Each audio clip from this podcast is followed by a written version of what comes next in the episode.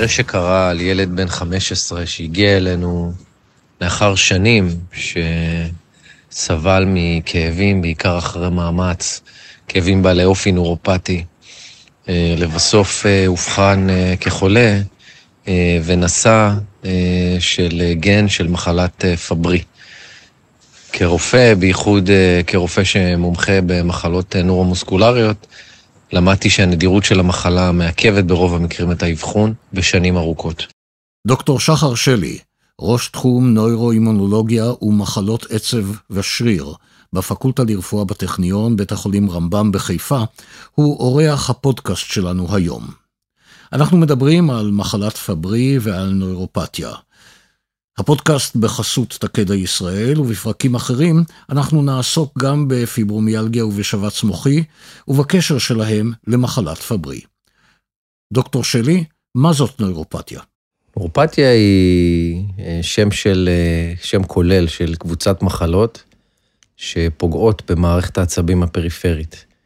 יש אה, עצבים כמו חוטי חשמל שמובילים אותות מהמוח לגוף ומהגוף למוח, אם זה עצבי תחושה, וכשהם נפגעים, אנחנו קוראים למצב הזה נורופתיה. האם יש סוגים שונים של המחלה? בהחלט, בהחלט. אז יש המון אה, אה, דיבורים אה, וספרי תוכן אה, מקצועיים ולא מקצועיים שמנסים לסווג ולעשות סדר בנורופתיות, כי זה כמו עולם. אה, והסיווג הכי נוח אולי לשומעים שלנו, הוא לפי סוג העצבים שנפגע. אז אם נפגעים עצבים מוטוריים, שאחראים על תנועה, אז המצב הזה נקרא נורופתיה מוטורית, שבו יש קושי בתנועה. אה, לפעמים זה קשור למחלות גנטיות, לפעמים זה קשור לשימוש בחומרים אה, לא בריאים כמו אלכוהול, לפעמים זה קשור לסוכרת, מחלה מאוד שלך, יכולים לגרום לפגיעה בעצבים מוטוריים. הנורופתיה השנייה, חשובה מאוד, זה נורופתיה תחושתית. שבה נפגעים העצבים שמוליכים תחושה מהרגליים, או מהידיים, או מחלקים שונים בעור למוח. ושם, בנורופתיה התחושתית, יש עוד איזה תת סיווג קטן, כי יש עצבים שקשורים לאיפה הגוף שלנו נמצא במרחב, זה נקרא נורופתיה של סיבים גדולים. ויש עצבים שמוליכים דווקא תחושות כאב וטמפרטורה, שהם קשורים יותר לכאב. אז כל אחד מהם יכול להיפגע בנפרד. כמובן שהתסמינים של כל סוג של נורופתיה שאמרתי קשורים לאיזה סוג עצבים נפגע, אני חייב לציין פה שהרבה פעמים זה מיקס.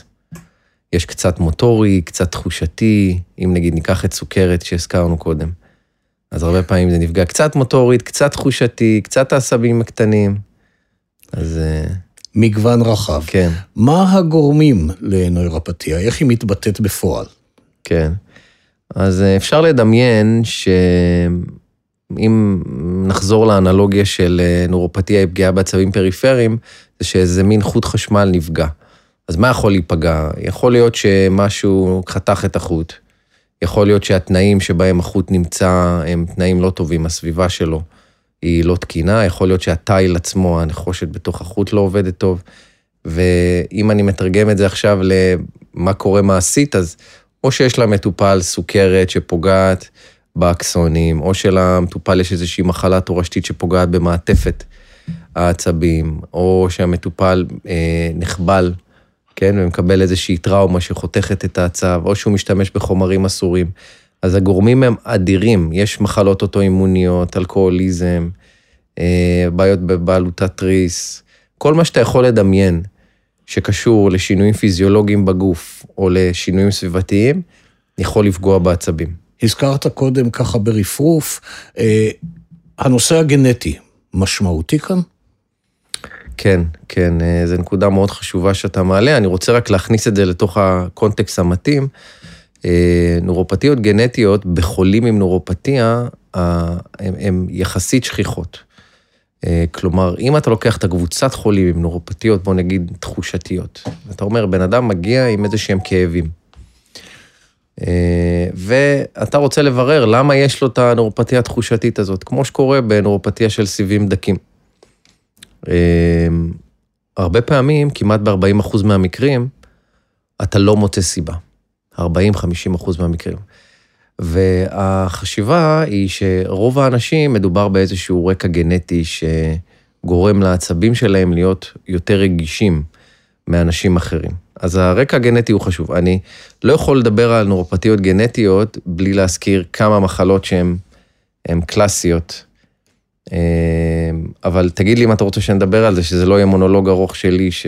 אה, כן, אולי ניקח כמה דוגמאות של אה, נוירופתיות גנטיות. מעולה, אז יש את הנורופתיה הגנטית הכי שכיחה, היא על שם האנשים שמצאו אותה, שרקו מרי תות נקראת, והיא מופיעה באחת ל-2,500 לידות, כאשר זה קבוצה של מחלות שמכילה 100 כמעט 100 תתי סוגים שונים של הפרעות גנטיות, אה, והיא משפיעה על הסיבים המוטוריים או התחושתיים. אה, נורופתיה נוספת אה, שחשוב לדבר עליה זה SMA, ספיינל מסקולר אטרופי, שהיום אנחנו יודעים שיש טיפולים גם לנורופתיה התורשתית הזאת, שזה גורם לסוג של ניוון שרירים בגלל הנורופתיה. יש את האטקסיה של פרדריך, שזה גם נורופתיה גנטית שכיחה.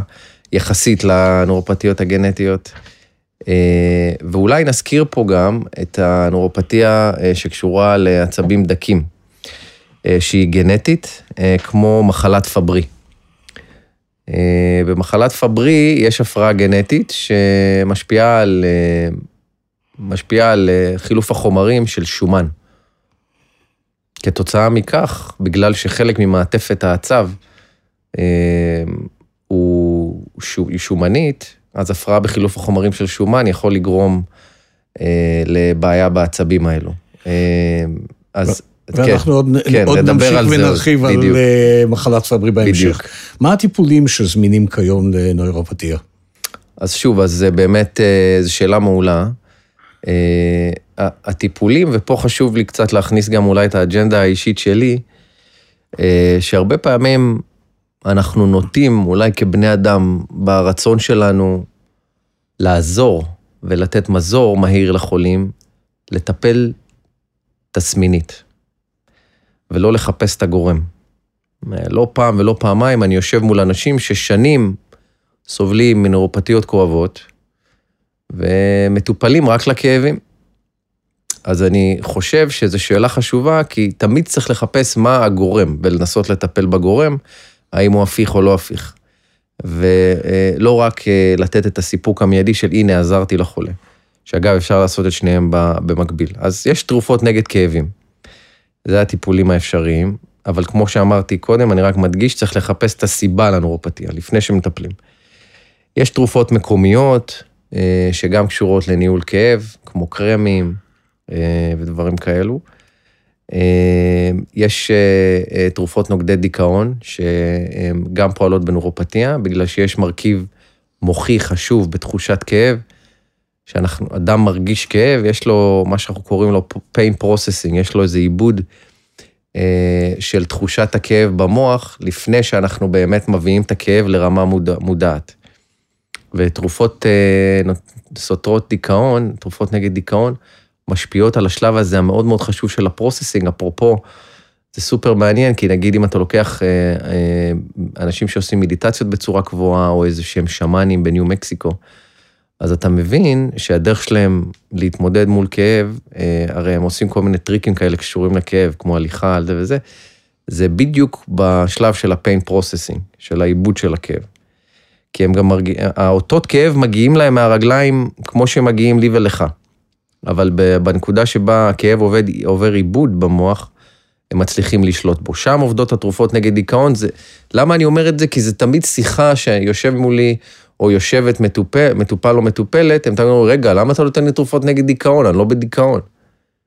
אז אה, אולי זו נקודה באמת שחשוב להעביר. אה, אה, המנגנון שבהם תרופות נגד דיכאון משפיעות על כאב. יש את, אה, אה, משהו שאי אפשר לא להזכיר כשמדברים על טיפול בכאב, שזה Alternative Treatments. אה, שמדובר פה על טאי צ'י, יוגה, מיינדפולנס, guided imagery, חלק מהטיפולים התרופתיים לכאב, שהוא גם עובד מרכזי, זה קנאביס, אה, במנגנון אולי טיפה שונה מהתרופות הנורופטיות והתרופות לכאב, יותר במנגנון אולי של shut אה, down כללי והורדת threshold כללי במוח. ובאמת מרגישים קהות מסוימת, לפחות לפי דיווחים. אני לא, לא התנסיתי בזה, אבל אה, של חולים שלוקחים, יש לזה, כלומר, יש off target effect, אנחנו קוראים לזה. כלומר, בתחום שלך הקשר של אה, גוף ונפש הוא קשר מובהק, הוא ברור לך לגמרי. וואו, שמש אה, ביום בהיר, ומה גם שאני התעסקתי הרבה בחיבור הזה בין הגוף לנפש, מהיותי גם אתלט, גם ברמה המקצועית. אני חושב שזה חשוב מאוד להבין את זה, ואולי זה החלק הקריטי של סייקו-אדיוקיישן, של, של חינוך, אה, כחלק מזה שאתה נותן למטופל תרופה, אתה חייב להסביר לו את הרציונל שלה, אגב, היא תעבוד טוב יותר, אם אתה מסביר לו איך היא עובדת. אה, בדקו את זה. הזכרנו קודם את אה, מחלת פברי. האם אפשר להרחיב כאן ולרדת לפרטים? בהחלט. מחלת פברי היא מחלה נדירה. אה, היא פוגעת בערך באחד לכל 100 אה, אלף גברים או נשים. אה, וכמו שאמרנו קודם, היא משפיעה על עברון בתא שנקרא ליזוזום. עכשיו, המחלה היא טריקית במובן שהיא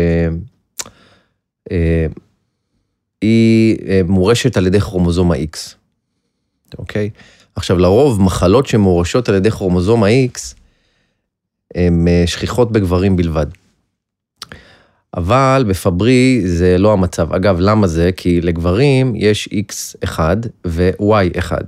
לנשים יש X ו-X. אז אם יש בעיה ב-X, לגבר אין רזרבות, יש לו X1. אם יש לו בעיה ב-X, הגן שלו לא עובד טוב. לאישה, אם יש בעיה ב-X, אז זה בסדר, כי יש לה עדיין את המטען הגנטי של ה-X השני, שהיא ירשה מהאימא. הרי האבא נותן לה X1 והאימא נותנת לה X1. ובכל זאת במקרה הזה גם נשים חולות. נכון מאוד, נכון מאוד. גם במקרה הזה גם נשים חולות. אה, אז הגן הזה נותן הוראות לאיזשהו אנזים אה, לייצר איזושהי חומצה. אה, בסדר? ובגדול, בגלל שיש היעדר של החומצה הזו, הצו לא מתפקד טוב. ולא רק זה, יש גם תפקוד לא טוב של כל מיני תאים במוח שקשורים לכלי דם. אמ, וזה בעצם מסביר את התסמינים גם, אה, גם, גם של הכליות, גם המוח וגם התסמינים הנורולוגיים במחלה הזאת. מה כוללים התסמינים של המחלה? אז אה, לרוב, לרוב זה מתחיל אה, ב, בילדות, ילדות בוגרת, למרות שיש גם מצבים שזה יכול להתחיל מעל גילאי 20. אמ, זה מתחיל בכאבים, הפרעה בתפקוד של עצבים שהם נקראים עצבים דקים. אה, כאבים נורופטיים קשים. באיזה גילאים בדרך כלל אה, מתגלה המחלה? לרוב אה, בין גילי, בוא נגיד בגרות, אבל זה יכול להופיע עד מעל גיל 20, 25 ומעלה, זה יכול אפילו להופיע פעם ראשונה בגיל 30. יש וריאביליות במובן הזה, ולכן תמיד צריך לחשוד בה כשמגיע מישהו עם כאבים נורופטיים לא מוסברים. אה, חשוב שהמחלה הזאת תהיה בראשנו, כיוון שיש לה טיפול. אה, אז, אה, אז, אז שוב, אני רוצה לחזור רגע לתסמינים, כי קצת עשיתי off tracking. אז זה כולל כאב, עקצוץ בידיים וברגליים, בעיות בוויסות טמפרטורה, שיש מה שאנחנו קוראים לו אי סבילות לחום. שאומר לך, אני בחום, אני לא מסוגל, הטמפרטורה של הגוף שלי עולה, אני מרגיש שאני לא יכול לתפקד. אה, אמ, אולי שבץ אה, בגיל צעיר, בקרב חולים צעירים, אם יש למישהו שבץ בגיל צעיר, צריך לחשוד על זה, מגילאי 18 עד 55 נחשב גיל צעיר. אם יש למישהו אה, מתחת לגיל 55 שבץ, אנחנו קוראים לזה, מגדירים את זה כשבץ בגיל צעיר. ואגב, מחקר, מחקר שפורסם לאחרונה הראה, הראה שאחד מכל 100 חולים שחלו בשבץ בגיל צעיר, היה להם פברי, אחד מכל מאה. אה, אז אה, זה, זה התסמינים שצריך לשים עליהם לב ולהיות ערניים. מה הטיפולים במחלה? כן, אז uh, הטיפול היום מיועד להחליף את האנזים שלא עובד טוב. אז מה שלא עובד טוב, נותנים חדש. זה נקרא טיפול באנזימים חלופיים. אנזימים למי שלא זה, זה שהם חלבונים בדם, שעוזרים בתפקוד. אה, ויש אה, טיפול גם בהגברה של כל מיני חומרים שעוזרים לאנזימים אה, לתפקד טוב יותר. אז אלו שני הטיפולים שקיימים. טיפולים שעובדים נהדר, והם למעשה תחליף לאנזים שיכול לשלוט על התסמינים ולמנוע את השבצים, למנוע את ההתפתחות אי ספיקת כליות, הכאבים הנורופטיים. מה איכות החיים, מה תוחלת החיים של חולים שמאובחנים ומטופלים? נהדרת. חולים מטופלים, אה, הם אה, חוזרים אה, ל-life expectancy של האוכלוסייה הכללית. מבחינת תסמינים, למיטב ידיעתי, הדיווחים עד עכשיו מראים שיש ירידה של עד 60-70 אחוז בתסמינים של הכאב. לרוב רובם כן צריכים בנוסף איזשהו טיפול לתרופות לניהול תסמיני הכאב, ויכול מאוד להיות אה, אה, טיפול אה, תומך בכליות, או איזה שהם טיפולים שקשורים ללב, אבל טיפולים מאוד מינוריים בהשוואה למה שהיה, לולא היו מקבלים טיפול. התמונה אופטימית, אבל בואו נחזור רגע שלב אחד קודם. איך מתבצע האבחון של מחלת פברי? כן, אז, אז באמת, מי שהשומעים הקשיבו והיו חדים מספיק להבין שבגלל שחסר אנזים מסוים, אפשר כמובן לקחת את הדם ולמדוד אותו בדם. אה, אז האנזים חסר בחולים, באנשים עם, ה, עם המחלה הזו. אה, אפשר גם להזמין אה, בדיקה שבודקת את ה-DNA, קוראים לזה בדיקה גנטית, ולראות אם יש חסר בגן הזה שנקרא GLA. אם מוצאים שיש חסר בגן, אז גם אפשר לאבחן את המחלה. אז יש לנו או בדיקה אנזימטית או בדיקה גנטית. באופן כללי עדיף להזמין בדיקות גנטיות לכולם, אה, גם לגברים וגם לנשים, כיוון שהמוטציה הספציפית בגן יכולה להשתנות, וידע על איזה סוג מוטציה יש למטופל, אה, יכולה לעזור באבחון מדויק יותר וטוב יותר. אז הייתי ממליץ על בדיקות גנטיות גורפות לכולם, ברגע שיש חשד. מבחינה מערכתית, מי הרופא ש... אה, לחשוד מי הרופא שמבצע את האבחון הסופי? שאלה נהדרת. אה, באופן כללי, בכל בית חולים יש איזשהו מרכז שמתעסק במחלות מטבוליות או מחלות נדירות. אצלנו ברמב"ם, אה, אנחנו מתעסקים עם זה, המרכז למחלות נורומוסקולריות, גם אנחנו עובדים בשיתוף פעולה עם המכון הגנטי. אני חושב שחשוב לפנות לנורולוג. אה, אם אה, מדובר בנורולוג ילדים או נורולוג מבוגרים, או למומחי מחלות מטבוליות. אה, אלו האנשי מקצוע שאם במקרה אחד מהשומעים שלנו מרגיש שהוא רוצה להיות בטוח שאין לו, שהוא לא נשא של הגן, אז חשוב לפנות אליהם. בשורה התחתונה, דוקטור שלי, מה האורות האדומים ש... מעוררים את החשד במחלה. נהדר. אז קודם כל, אה, ראשון במעלה הוא היסטוריה משפחתית אה, של או שבצים בגיל צעיר, או של אה, הפרעות בתפקודי כליות, או כאבים נורופטיים, שנראה שעוברים בדורות המשפחה. דבר שני זה משלב של תסמינים שקשורים לכאבים בעלי אופי נורופטי, שורפים, כואבים אחרי מאמץ, איזושהי הפרעה בתפקודי כליות לא ברורה ולא מאובחנת זמן ממושך. וכמובן, כמובן, אה, שבצים בגיל צעירים, הפרעות אה, אה, בתפקוד במאמץ שהן קרדיאליות. אה, כל הדברים האלו יחד אה, או בנפרד, אה, צריכים אה, אה, להחשיד ולגרום אה, לאדם לעבור ברור. כמובן שזו מחלה נדירה, כמו שאמרתי, ולכן לרוב המטופלים יהיו עם משלב דברים. לא צריך להילחץ, וכל מי שיש לו קצת אה, נימול או... או איזשהו כאב נורופטי, שיחשוב מיד שיש לו את הדבר הזה. לרוב זה מגיע אה, עם היסטוריה משפחתית, לרוב זה מגיע עם משלב של תסמינים קשים. אז אה, זה חשוב לומר. תודה על השאלה המעולה. תודה לך, דוקטור שחר שלי, ראש תחום נוימנולוגיה ומחלות עצב ושריר בפקולטה לרפואה בטכניון, בית החולים רמב"ם בחיפה. תודה לכם, המאזינים שהייתם איתנו. עד כאן להיום.